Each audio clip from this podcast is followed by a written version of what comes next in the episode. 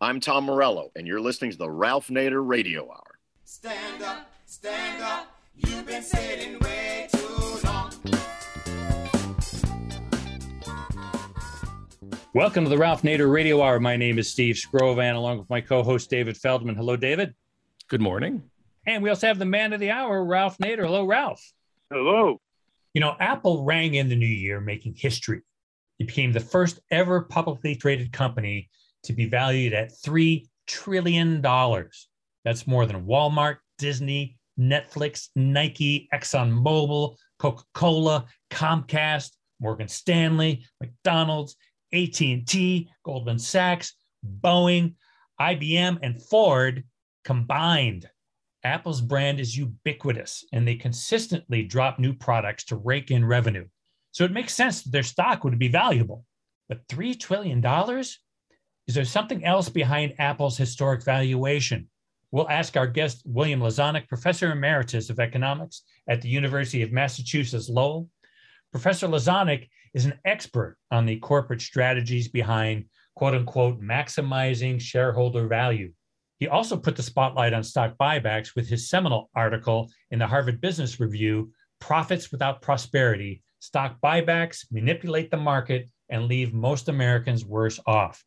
Mr. Lazonick first appeared on this program two and a half years ago to tell us how Boeing executives were boosting the company's stock price over concerns for safety. Then, after Professor Lazonick, we're going to do some listener questions. And as always, somewhere in the middle, we'll check in with our corporate crime reporter, Russell Mokhiber. But first, what's up with Apple's $3 trillion valuation? David? William Lazonick is a professor emeritus of economics at the University of Massachusetts Lowell. His recent work includes predatory value extraction, how the looting of the business corporation became the U.S. norm, and how sustainable prosperity can be restored, which he co wrote with Jang-Sup Shin. Welcome back to the Ralph Nader Radio Hour, William Lazonick. Good to be here with you. Yes, welcome indeed. This is going to be an exciting interview, listeners, because most of you have in your clutches an iPhone or you're working off a Mac Apple computer. Apple Corporation is the most profitable giant multinational in the world, and it has the least investigations, the least number of books that could be written about it. One reason is that it's very secretive. It has a secret corporate culture to an extreme. And we're going to open up this curtain of secrecy with Bill Lazonick, who pioneered the critique of stock buybacks in his celebrated article, Harvard Business Review, where he pointed out that up until 1982, most stock buybacks were deemed by the Securities Exchange Commission as market manipulation and unlawful. And Ronald Reagan's nominee to the chair changed that and opened the floodgates. So let's start with laying the groundwork here, Bill. Give us an idea of how big in sales and profits the Apple Corporation is. Okay, great. Yeah, so just to give the most recent year in the pandemic, Apple increased its sales from the previous year from 274 billion to or 275 billion to 366 billion just the year before the pandemic. So if you have 2019, it was 260 billion, then 276 billion, 366 billion. That's revenues.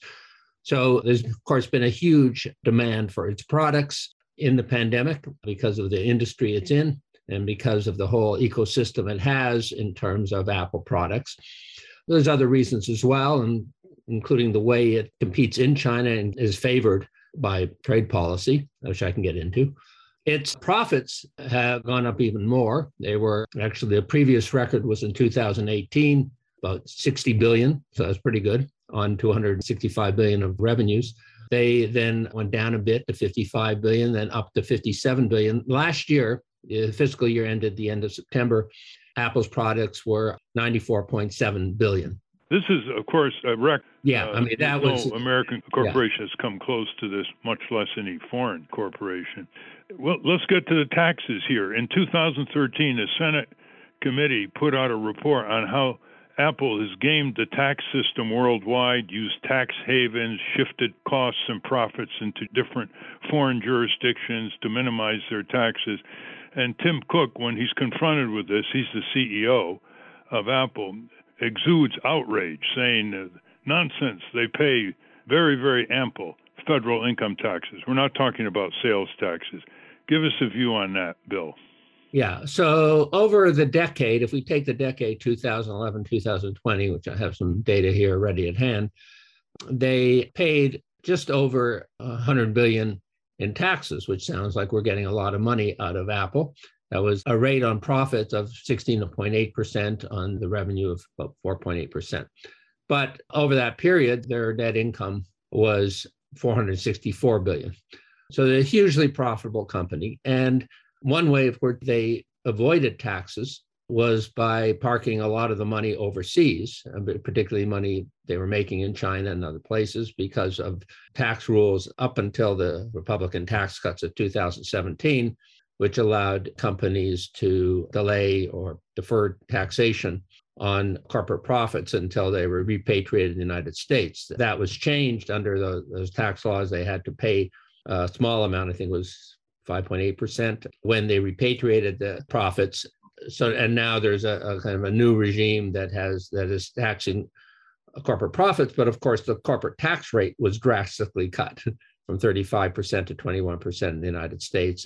So Apple, I think we can believe what Tim Cook said when he gave congressional testimony. I guess you say it was in 2015, where he basically you can quote him as saying that he, you know, they pay every single dime that they owe, but they they get away they with with every possible tax dodge that is open to them, and they there were articles written about the at the time about the whole division they had, which was devoted to this activity. They also, by the way, get away with serf labor rates in China.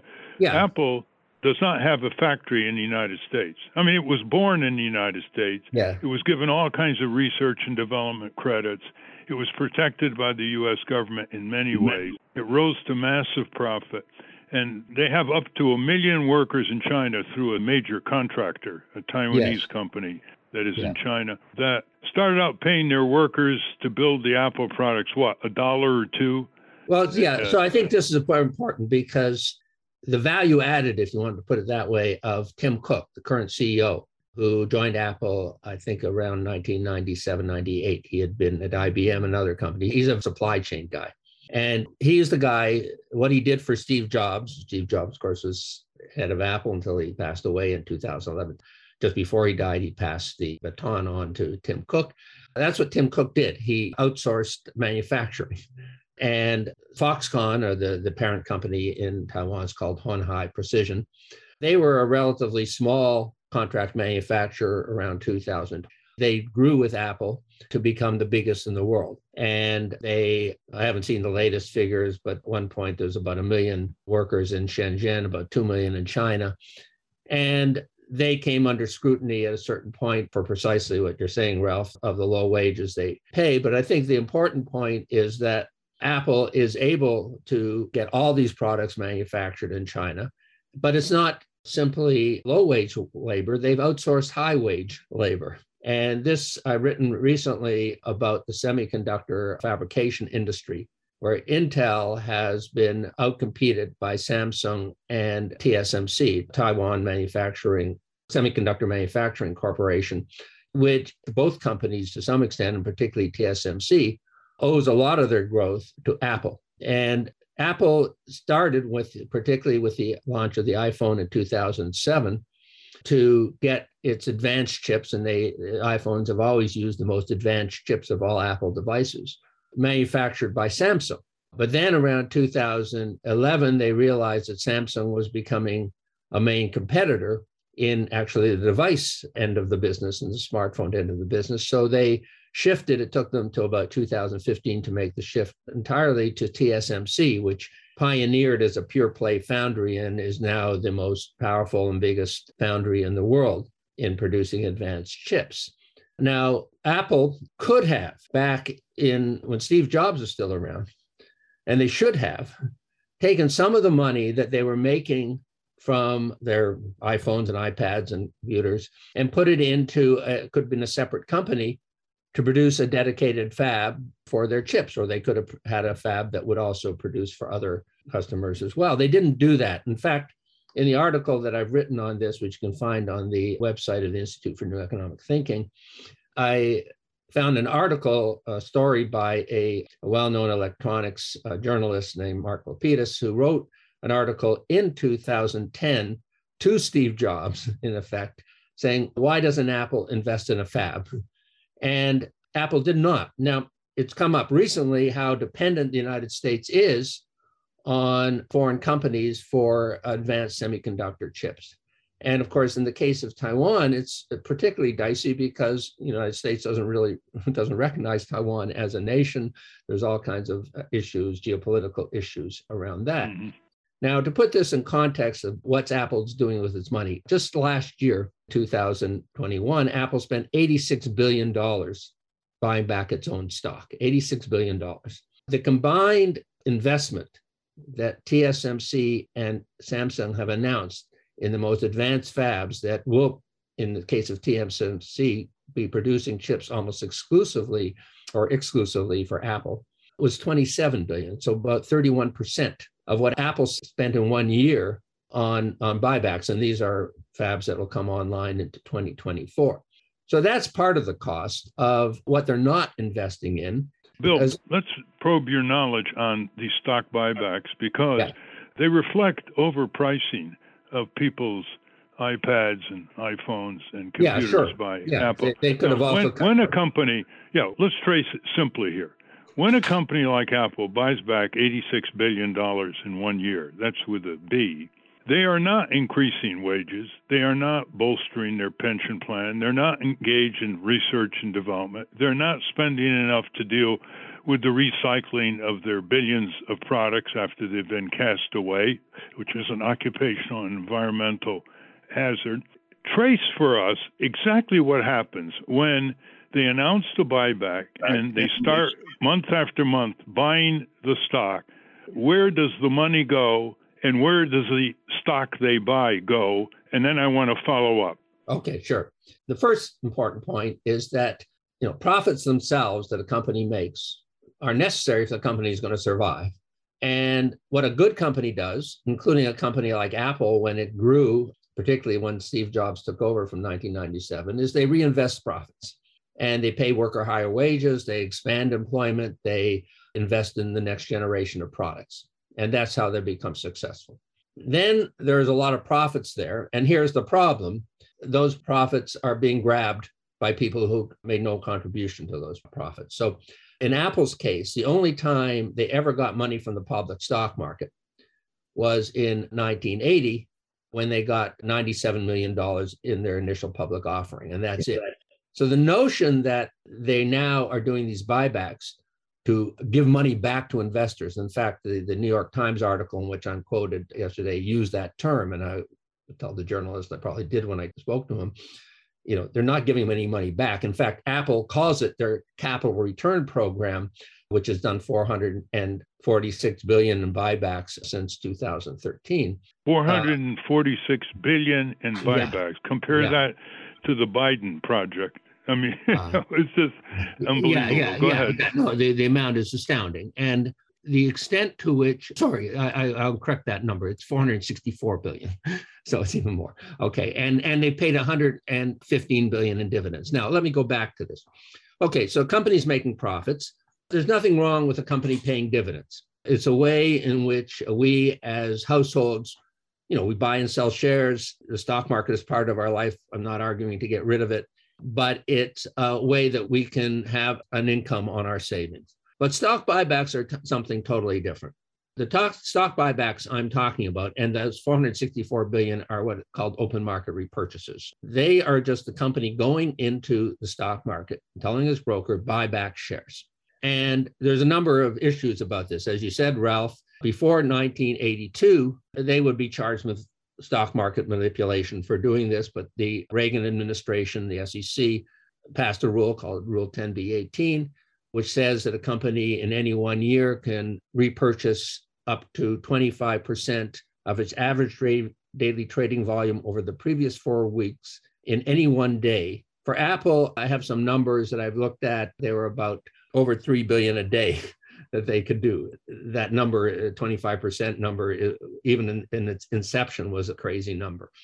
They can do that day after day if they want. The other thing is the SEC, even after the fact, doesn't know the precise days in which they're doing them. People on the inside know. People who are professionals and buying and selling shares can figure out when the buybacks are being done because they know it's all being done through one broker. And basically, what happens is that okay, there's a I call it the buyback process that pumps up the stock price. Okay, and, listeners, yeah. you've got to listen to this carefully. Let's trace when they buy back 85 or 6 billion dollars. Yeah. I want to know number one, is it deductible? Number two, where does the money go when they buy it back in the yeah. market? Number three, where does the stock end up in the company that it buys back? And number four, how is that stock used over time? Can you go through that? Yeah. So first of all, yeah, it's this is paid after taxes. So it's like dividends. It's a distribution to shareholders after taxes. The first bump that a company gets to the stock price is actually not when it does the actual buybacks, but when it's a board, its board announces a buyback program. It's actually not something, as far as I can see, that companies have to do by law, but they have done this since this Rule 10b-18 back in 1982. Companies have become accustomed to doing this, to saying how much buybacks they're going to do, let's say $10 billion over four years, or in the case of Apple's, 100 billion over the next two years, or whatever. And the board can just come and reauthorize larger buybacks.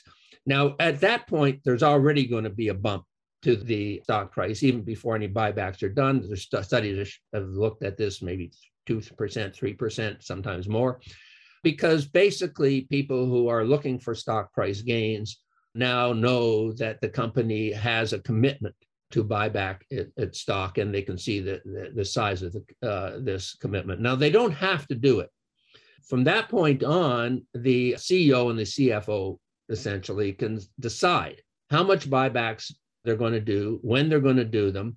There's very little transparency, and in fact, almost no transparency about this. In, in 2004, companies had to start the only revision to Rule 10b-18. Companies had to report on a quarterly basis how much stock they bought back in every given month, the average weighted price.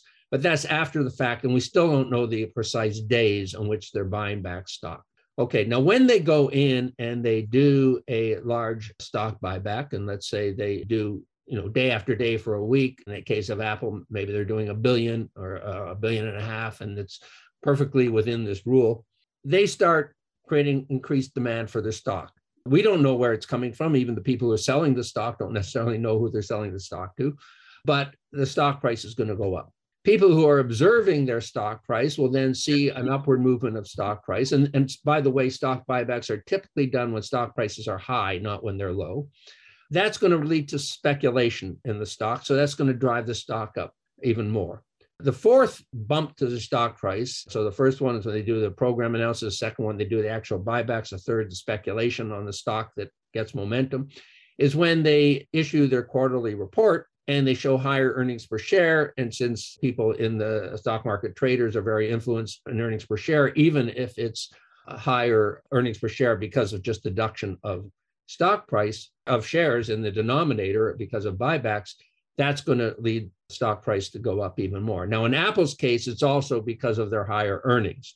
And you know, and that then the question of how they're getting that that higher earning, which you raised before, but that's but in any case, they have plenty of money to, to do this with. So that's how they're getting an increase in their stock price. Now, over time, as they've done this, since they started doing the first buybacks in October of 2012, which was part of fiscal 2013. Now, in September of that year, a guy who became well known in the from Greenlight Capital, he came in and he demanded that Apple do preferred dividends and buybacks, et cetera.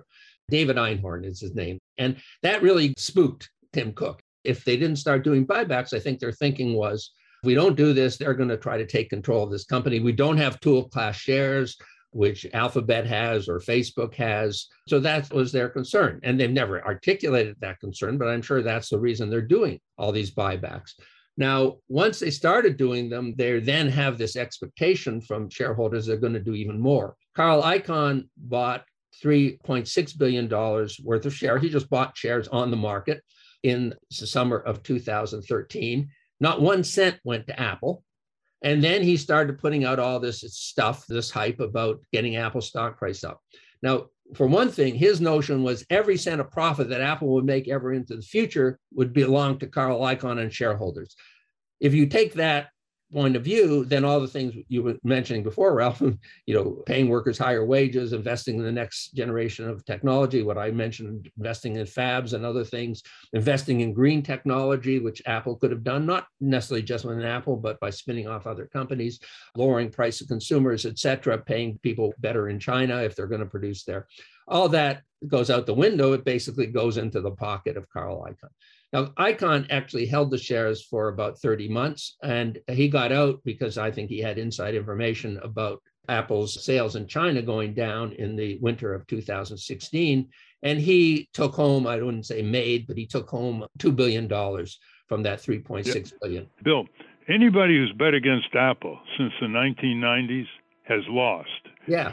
$10,000 invested in Apple stock in the early 1990s would be worth today almost $6 million. That's right. Now, a lot of this goes to the upper super wealthy investors. Others go to the pension funds. Other the gains go to mutual funds who invested in Apple. So, what do you say to people who say, Bill, you know, we know your critique, but what's there not to like? A yeah. lot of people have benefited from these stock yeah. surges in Apple, which never seemed to stop. In other words, this is not a company with a bubble, it's a company with a super dominant market position that hooks people in so much that even if they want to get out and buy a Samsung phone, they can't endure the inconvenience. That's yeah. called the transaction tax. Okay. What's yeah. your answer to that? Yeah. I would say that Apple, particularly under Jobs, had a vision of it was a computer company that became a telephone company and they have made that product and then they're not the only competitors out there. And they come back to that but you know samsung is a major competitor. Huawei in china was a major competitor until us trade policy killed them in favor of apple in the last two years. But apple developed products that we all use. So i'm actually talking to you on a, a macbook pro. I have an ipad here. I have an iphone. I have an Apple Watch that my kids got me. I have AirPods. Okay, so I'm using the Apple products. I even have an Apple modem here. Okay, so I'm not switching out of Apple myself personally, but the question is who created all that wealth? It was the people working for Apple, it was government funding of all kinds of technology that Apple's been able to use. It was not shareholders. shareholders, as I said, the only time they ever went to the public stock market to raise money was in 1980, $97 million. And even Steve Jobs, who held on to some of his shares after the IPO in 1980, the founder of the company, he left, he was kicked out in 1985, and he kept one share so he could come to an Apple shareholder meeting. So he wasn't even a beneficiary of Apple shares after that from the original founding of Apple. Shareholders afterwards, and this is generally true of any, any company, they're just people who buy and sell shares. And if companies are innovative, have profits, and they can invest in their workers, they can invest in the new products and have some money left to pay as dividend, then we can share in that wealth as savers, as households as savers. Buybacks do not do that for us. So pension funds should be totally against buybacks because what buybacks do is just favor those who are in position to buy and sell shares. Now, just to go on about Apple's buybacks, when Carl Icahn got out in 2016, someone else started buying back shares on a much larger scale, about 10 times the scale of Apple, and that was Warren Buffett. As you know, Buffett is now in his early 90s. He and Munger still, Charlie Munger still run the company. I guess they've run out of large acquisitions to do that with all the tens of billions of dollars they have. So he started putting his money into Apple. He put $37 billion into Apple by September of 2018 over about a two and a half year period. In May of 2018, when he had put some more money into Apple stock, just buying it on the market, not one penny went to Apple, he was quoted as saying, I love stock buybacks, but because without spending a dime, my share of Apple can go to five to 7%. I haven't looked at the latest figures, but a couple years ago when Berkshire Hathaway showed 81 billion in profits, about 37 billion of that, about equal to what he had put in, and originally was from the appreciation of the Apple of Apple stocks plus dividends and mostly appreciation of stock. It could look again, but it, it's obviously going to be way higher even now because he still holds the shares. Well, to give you my estimate, when he bought the stock, Apple stock, when Warren Buffett bought Apple stock 2018, he has more than quadrupled its value just in I would say that's years. about right. Yeah, yeah. And so that's Right. how the rich So- are getting richer. Let's get to what I think is the basic problem with Apple is they have a, a new kind of technological monopoly and they're not being enforced under the antitrust laws. They have trapped their customers in all kinds of ways. You just pointed out yourself how hard it is to get out of Apple and get a better deal, say, with Samsung. They have trapped them to a point where they're now upgrading, upgrading, upgrading, upgrading. And the projection is they're going to come up with a new phone that's going to cost consumers $2,500. So they are doing much better than what the auto industry did in the old days of constantly changing styles and getting people to turn over their cars and buy new cars. This is a process that has to be confronted only by uh, the antitrust laws. It doesn't seem anything can stop the Apple incarceration of people with hugely overpriced phones built by serf labor, not one of which workers in China will ever earn enough money to buy one of the phones that they're manufacturing. And to show the level of corporate greed here, Bill, for about $3 billion out of that $86 billion buyback, they could have doubled the wages Oh, of yeah, one absolutely. million Chinese workers. Never mind the people you see in the Apple stores in the United States. I mean, those people do not have careers. A very few of them do. Is it top it up in your list that the shareholders had nothing to do with Apple's success? It's the workers, the government tax subsidies, taxpayers be alert on that, and Steve Jobs' innovation. Yeah. Am I right in saying that since Steve Jobs passed away 10 years ago or so, that Apple still hasn't innovated anything unique? They're just working off of Steve Jobs' original Yeah, inventions? Yeah, I think they have been able to make better cameras, but the watches now are selling better because they're they're more functional. But it's basically, yeah, he and a team of people created an ecosystem using a lot of government funded research, using a lot of employees who should be sharing better in all the wealth. Now, back as you mentioned, I wrote this article in Harvard Business Review in 2014 that got a lot of visibility, and that came out in September of that year.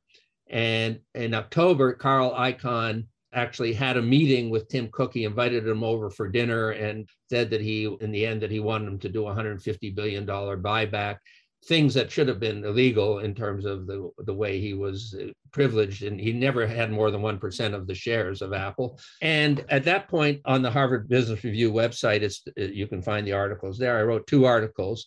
One was about this fact that Apple had only raised $97 million in its IPO. And so, how does Carl Icahn or anybody else have the right to say all that money belongs to, to anybody who buys shares on the market?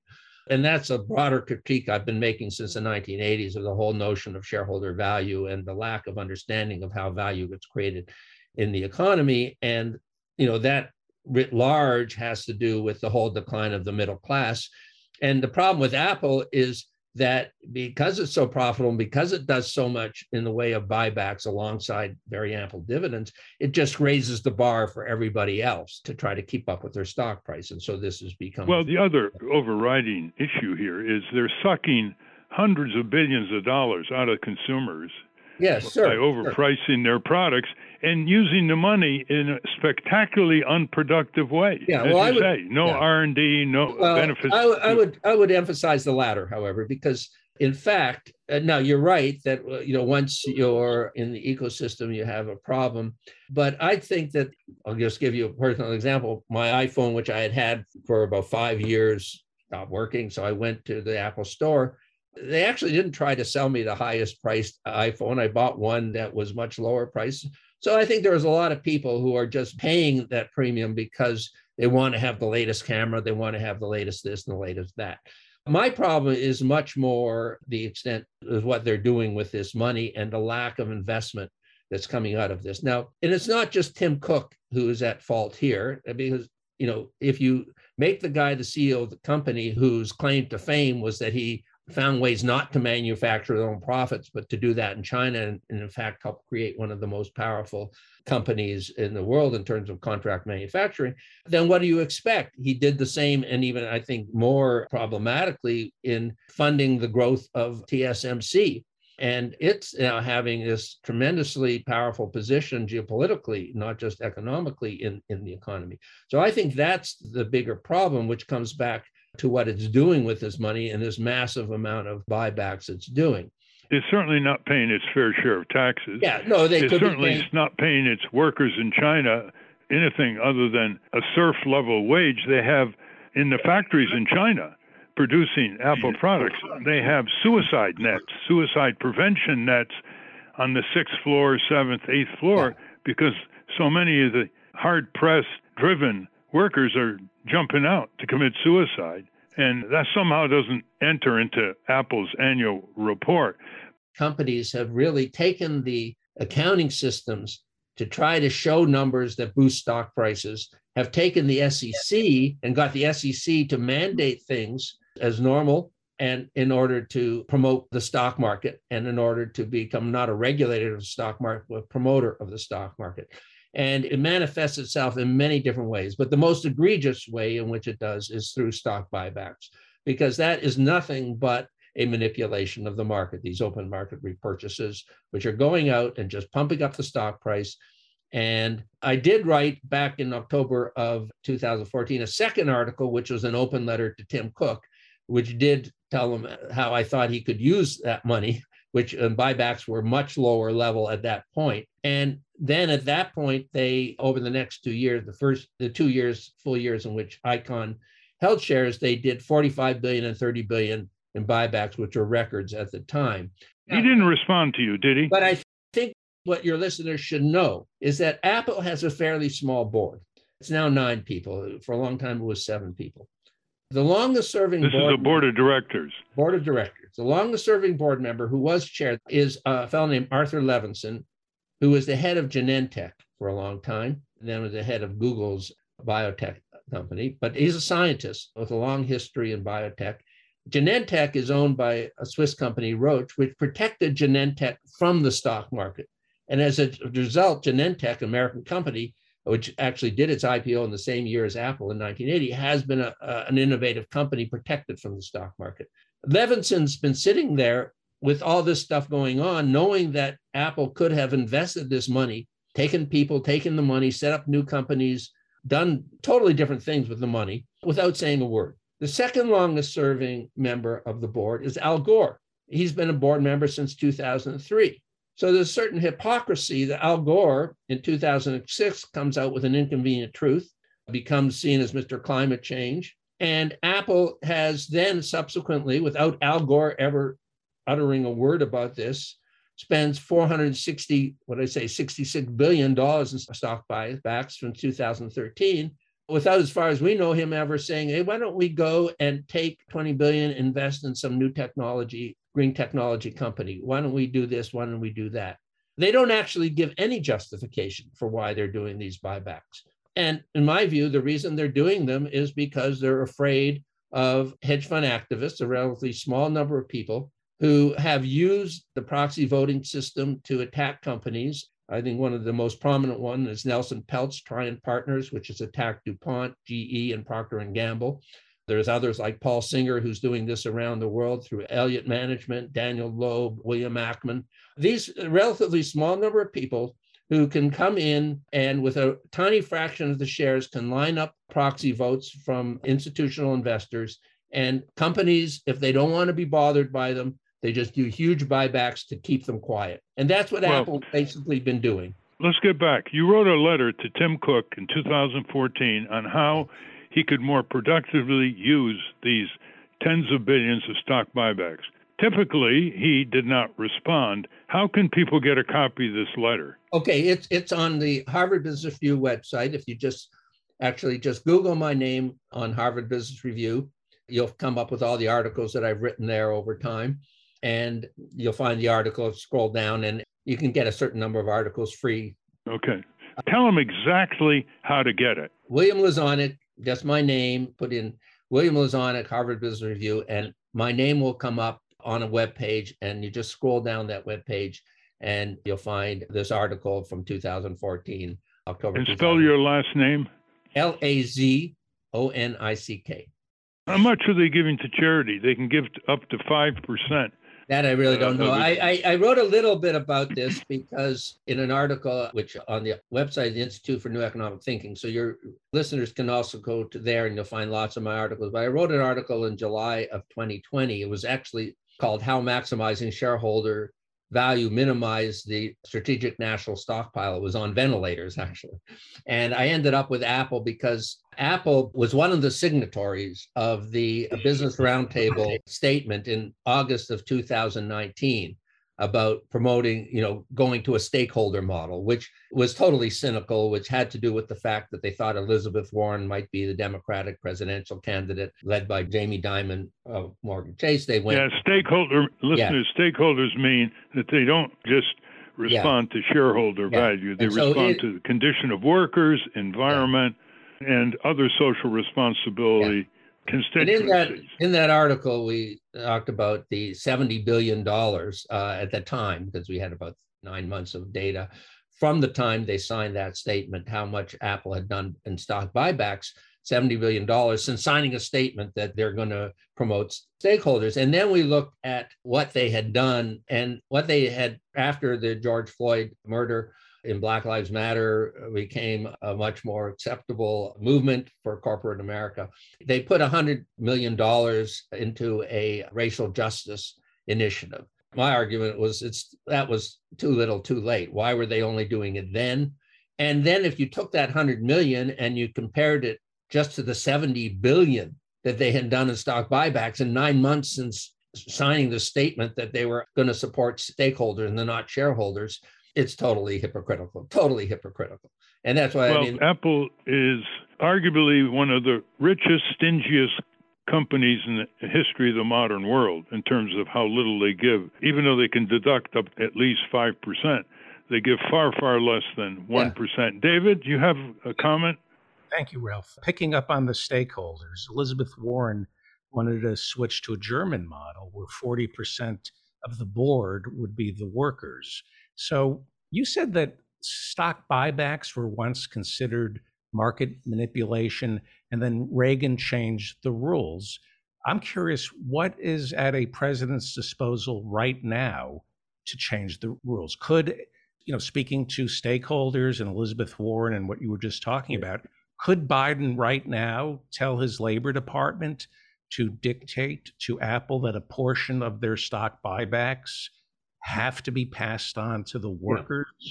As Yeah, well, I have an, a, a paper which with Lenore Palladino, who's a, a UMass Amherst, and we've written a paper that is just going through final revision.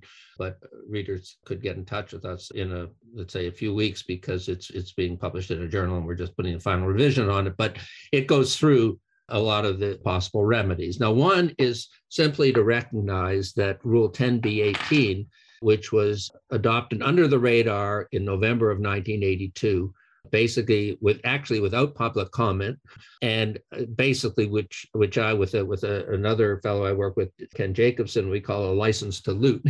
It basically said you can do all these buybacks. You gave companies a safe harbor against manipulation charges but it's actually on the books of the sec that this could be manipulation now, the person in Congress who has gotten most exercised about this and has gone further with this is Tammy Baldwin, senator from Wisconsin. And she, in 2015, had read the work that I'd done, and she started writing letters to uh, that point, it was Mary Jo White, who was the chair of the SEC, saying, Why are you doing this? And White admitted that actually companies could not violate Rule 10b-18 because it was a safe harbor. They just could make, avail themselves of it. What Baldwin eventually did in 2018 and reintroduced it again in 2019 has a bill called the Reward Work Act, which would have all public companies have at least one third of their board members be representing employees and would rescind Rule 10b-18 now, if you rescinded Rule 10b-18, which was just the SEC could do that, you know, tomorrow, they could just say we no longer consider this to be something legitimate. It was an ill-advised rule that was adopted in 1982. It's gone way too far, whatever. They could do that. Now, unfortunately, the stock market has become so dependent on these stock buybacks that it would it would probably cause the stock market to crack. So they're not about to do that overnight, but I think they could. And that the fact is. Yes, well, let me embellish that point, Bill, very briefly. Big corporations in this country have blown about $8 trillion in the last 10 years on stock buybacks. So it isn't just Apple. I sent a letter about 10 months ago to the chairman of the Securities Exchange Commission, Gary Gensler, who's supposed to be a progressive, nominated and confirmed by the Democrats, and he never responded. The letter simply said, Are you going to take any action to rescind the SEC rule that opened the floodgates in 1982 for stock buybacks? So I don't think Biden or Gary Gensler has any interest in Oh, no, no. touching this, what's called the third rail of Wall Street. Joe Biden was a big fan of my article that uh, you mentioned in Harvard Business Review. I met with him twice in 2015, and he wrote an article in the Wall Street Journal in 2016, September of 2016, when he, he was actually still vice president, coming down on buybacks. and people can go and find it called Short-Termism, Short-Termism Saps the Economy, Wall Street Journal. I was looking for that to send a link to someone last April. And I noticed that in that article, I'm the only person he names by name. He, he takes some data from that Harvard Business Review article and he said, according to economist William Lazonick, and then he gives some data. And I was looking for it and I saw that what it was reading online was, according to economist blank, comma, and then the data, someone had cut my name out. I've subsequently been in touch with the Wall Street Journal and they've restored my good name to the article. So if you look at it now, but I actually have the screenshots to show that someone actually went in there after, presumably after Biden became president and didn't want his name, you know, associated at least with me. Maybe they didn't want the article itself, but they didn't excise that. But Biden was a big opponent of buybacks. And I think that's been suppressed in his administration. I think the notion that they should do something about buybacks is really something that his advisors don't want him to be involved in. And the one thing they've done, which I, I don't think is a good idea, and it came from Sherrod Brown and Ron Wyden, was a 2% tax on buybacks. And now that's in Biden's framework as a 1% tax. Uh, That just legitimizes buybacks. I mean, buybacks should have a label on them. This product kills the middle class, like, like you have on cigarettes, and they should have maybe a 50% tax if they're not going to get rid of buybacks. So it, it's uh, there's there's some legislation that is being done that uh, being pushed, I think, with good intentions that is not appropriate. Well, this is all very interesting and useful information. We've been speaking with William Lazonick, economist, pioneer in the critique of gigantic stock buybacks by U.S. corporations who don't know what to do with all their profits other than to buy back their stock and increase the metrics for executive compensation. Thank you very much, Bill. Okay, great talking with you. We've been speaking with William Lazonick. We will link to his work at ralphnaderradiohour.com. Let's take a quick break. When we come back, Ralph is going to answer some of your questions. But first, let's check in with our corporate crime reporter, Russell Mokhiber. From the National Press Building in Washington, D.C., this is your Corporate Crime Reporter Morning Minute for Friday, January 21, 2022. I'm Russell Mokhiber. A partner at the law firm Cooley LLP got an unexpected call late last year from a Tesla lawyer delivering an ultimatum. Elon Musk, Tesla's CEO and the world's richest man, wanted Cooley, which was representing Tesla in numerous lawsuits, to fire one of its attorneys or it would lose Tesla's business. That's according to a report in the Wall Street Journal. The target of Musk's anger was a former SEC lawyer whom Cooley had hired for its securities litigation and enforcement practice and who had no involvement in the firm's work for Tesla. At the SEC, the attorney had interviewed Musk during the SEC's investigation of him.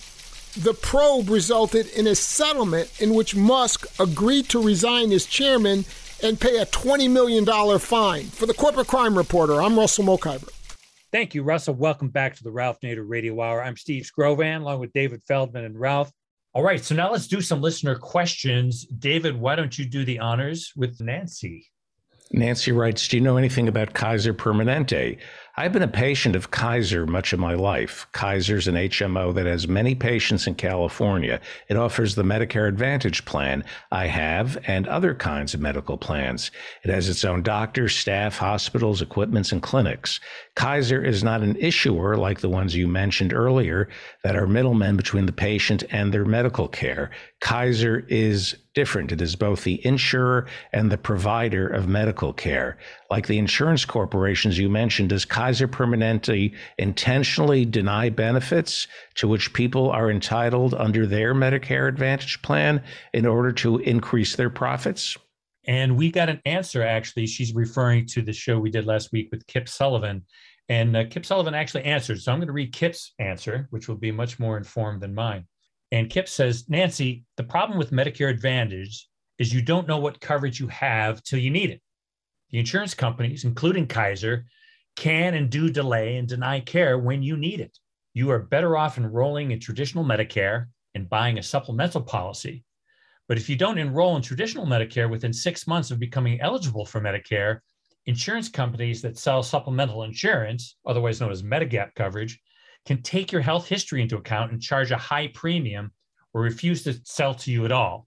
Before you leave Kaiser, make sure you are still within the six month enrollment period for traditional Medicare. Congress should, along with eliminating the overpayments to Medicare Advantage plans, eliminate this trap that keeps beneficiaries in Medicare Advantage. So, thank you, Nancy, for that question. Thank you, Kip, for that answer. This question comes from Burton Robbie about the January 6th committee. And he says, Does anyone see the irony of Liz Cheney investigating a violent response to a claim that the election was stolen when there is no evidence to support that? There was no evidence that Iraq had WMDs, and yet we invaded, overthrew the regime, and hung Saddam. Dick Cheney was the primary cheerleader for this false claim and invasion. Ralph? Well, the Bush Cheney war crimes against Iraq continue. They've taken over a million innocent Iraqi lives millions of refugees, blown apart the society. It's called the sociocide. And now they've escaped any kind of prosecution, any kind of accountability, are enjoying their elderly years in great wealth. It is quite a paradox, and the plaudits for Liz Cheney on the January 6th committee obscure what her father did and what she supported at the time. Her father and George W. Bush's devastation of Iraq, an illegal war crime, if there ever was one. Take the next one, David. Okay, this is from Emily Sitkowski. Power to the people. Hello, Ralph. Thank you for your December 18th interview with author Richard Panchick. I gave the book to my 13 year old who read it over winter break. He absorbed a lot from the book, particularly chapter 11, and the idea that 1% of the population can successfully push for change. Can you recommend other citizen action books or other resources for young teens? The format of this book was particularly palatable for an academically busy student because it doesn't look like a textbook. Has your team considered making civic action TikTok videos, not as a replacement for books, but an inroad to teens? These could even be a vehicle to encourage participation in your Congress Club. Happy New Year. What a wonderful communication, Emily. Thank you. Yeah, there are two books I've written that early teens could find interesting. One is called The Day the Rats Vetoed Congress, which is a fable, but it's a very serious attempt to show how people can overcome the corporation's control of Congress and enact long overdue legislation for a better society, for the common good. And the other one is a little paperback called Breaking Through Power. It's easier than we think. And I authored that one as well. I think your 13 year old son will find it very interesting if he found Richard Peshek's book so compelling. Thank you again, and I hope he finds more friends and relatives in his age group to start a widening reader circle. You might want to tell him our motto readers think, thinkers read. That's what leads to citizen action. This question comes from Bowen Roberts. It's about the Electoral College, and he uh, wants you to comment on a scenario. And the scenario is Republican overseers of election results toss out or decertify election results. How might the Electoral College respond? It has the power of selection at hand. Well, they have to adhere to whatever the election results were in the state. And so if they throw it out, there's usually a recount or maybe another election, and the electors wait for that result. And the electors of the Electoral College in a particular state wait for that result. All right, very good. The next one comes from Dan Brown. Hello, Ralph and team. As an active duty naval officer teaching at the National Defense University, I'm continually looking for suggestions about curriculum updates. Congressionally mandated joint professional military education is required for all military officers as part of their mid career milestones.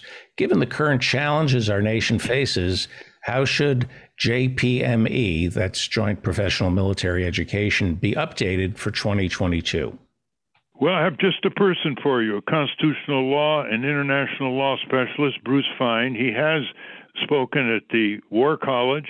He lives in Washington, D.C., and his topic would be how federal agencies can adhere to the rule of law, such as the Pentagon obeying a 1992 law passed by Congress to provide auditable data to the U.S. Congress, as all other departments and agencies have done. And he can also talk about the separation of powers and the abandonment of congressional constitutional duties to the all powerful presidency in recent decades and how to restore the checks and balances that were deemed so important by the founders of our republic. I hope you can invite him to address and you might want to read his report on restoring the Constitution.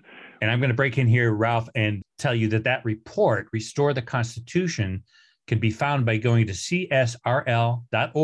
That's csrl.org and clicking on reports.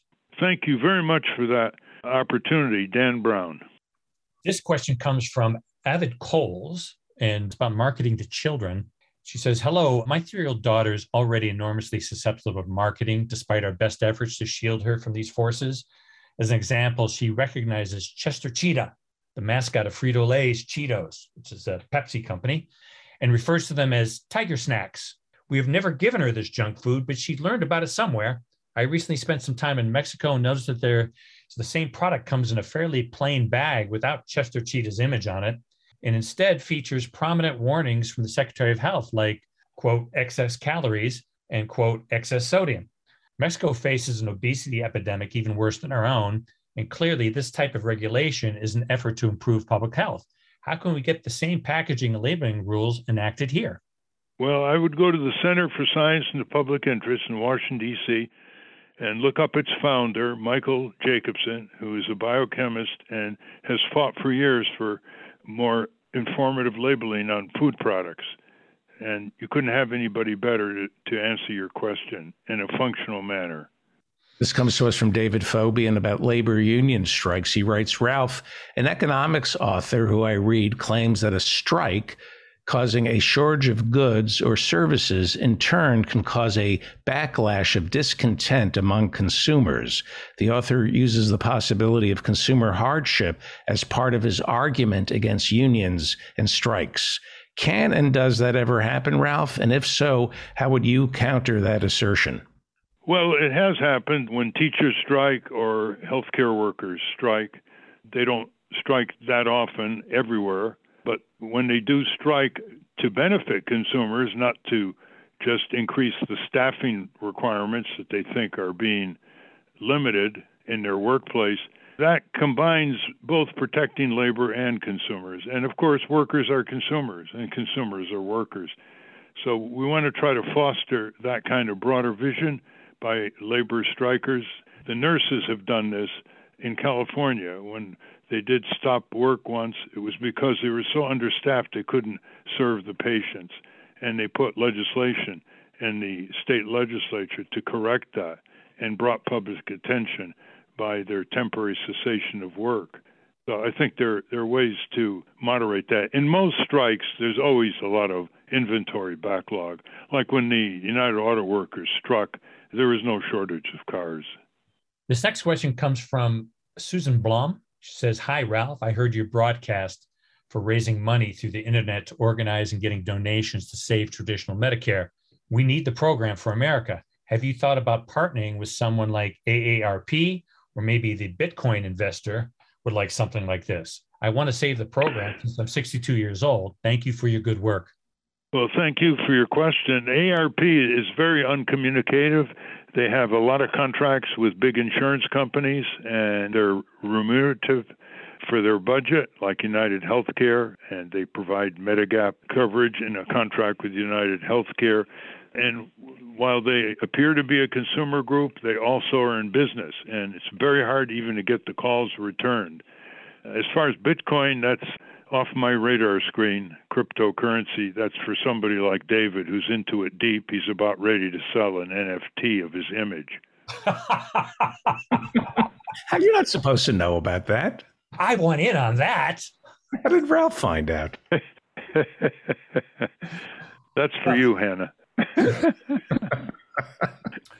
Thank you for your questions. I want to thank our guest again, William Lazonick. For those of you listening on the radio, that's our show. For you podcast listeners, stay tuned for some bonus material we call the wrap up. A transcript of this program will appear on the Ralph Nader Radio Hour website soon after the episode is posted. Subscribe to us on our Ralph Nader Radio Hour YouTube channel. And for Ralph's weekly column, you can get it for free by going to nader.org. For more from Russell Mokhiber, go to corporatecrimereporter.com. The American Museum of Tort Law has gone virtual. Go to tortmuseum.org to explore the exhibits, take a virtual tour, and learn about iconic tort cases from history. And be sure to check out their latest program on how advocates are going to court to confront the climate crisis. All that and more at tortmuseum.org. Ralph wants you to join the Congress Club. Go to the Ralph Nader Radio Hour website and in the top right margin, click on the button labeled Congress Club to get more information. We've also added a button right below that with specific instructions about what to include in your letters to Congress. The producers of the Ralph Nader Radio Hour are Jimmy Lee Wirt and Matthew Marin. Our executive producer is Alan Minsky. Our theme music, Stand Up Rise Up, was written and performed by Kent Harris. Our proofreader is Elizabeth Solomon. Our associate producer is Hannah Feldman. Our social media manager is Steven Wendt.